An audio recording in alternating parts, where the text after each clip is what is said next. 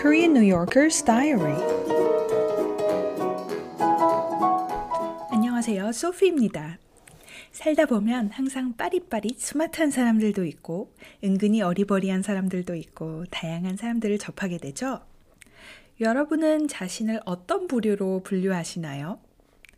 저는 아주 가까운 사람들 사이에선 감추기 어려운 어리버리함을 가지고 있습니다.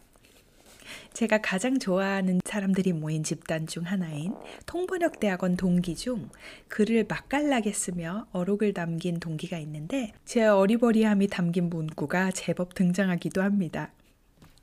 저는 어제 처음으로 남편을 따라서 동네에 있는 에어로드롬 에 있는 소형 무인 항공기 날리는 모임에 가서 1m 정도 되는 비행기를 조종해 봤습니다.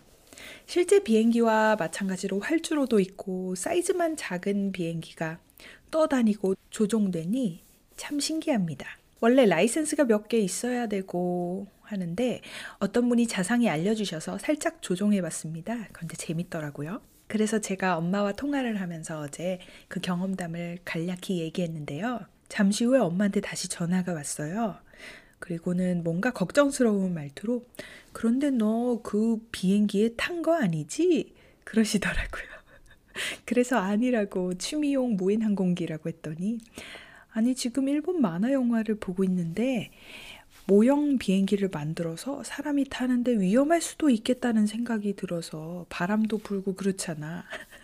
그래서 제가 순간 빵 터져가지고 엄마 만화랑 현실을 구분하셔야죠. 어디 가서 그렇게 얘기하지 마세요. 그랬는데 어, 문득 스쳐 지나가는 최근 에피소드가 있습니다. 저희 학교 외국어 부서 선생님들 단체 채팅방이 있는데 한 사람이 땅이 깊이 넓게 파인 본인의 뒷마당 영상을 공유하면서 우리 뒷마당에 운석이 떨어졌어 그러더라고요. 그러니 다른 선생님들 반응이 우와 방금 일어난 일이야? 이야 멋지다. 와우 등 다양하게 섞여 있고 폭소를 터뜨리는 사람들도 있고 그랬습니다. 어떤 사람은 운석 롱아일랜드 치면 여기저기 뉴스가 나온다고 하더라고요. 저는 그 순간 구글에 운석 롱아일랜드를 쳤는데 최근 뉴스에 안 보이더라고요. 그리고 멘트 없이 그냥 지나갔습니다. 그리고는 저녁에 올리버한테 우리 동료 선생 뒷마당에 운석이 떨어졌대 글쎄. 그랬더니 뭐? 그래서 제가 영상을 보여줬습니다. 그랬더니 막 웃으면서 수영장 만드는 거잖아. 진짜 믿었어? 그러면서 정말 재밌어 하더라고요. 순간 좀 많이 창피했습니다, 저는. 아니다 다를까? 며칠 후 그 선생님이 이제 벽을 세웠다며 소식을 업데이트 해 주더라고요. 새로운 사진을 보여주면서. 가끔씩은 글이 순수해서 이 험한 세상을 어찌 살아갈 거냐는 걱정 어린 멘트도 들으면서 자랐습니다. 저는 제가 순수하다고 생각은 안 해봤는데 대체 왜 이렇게 어리버리한 걸까요?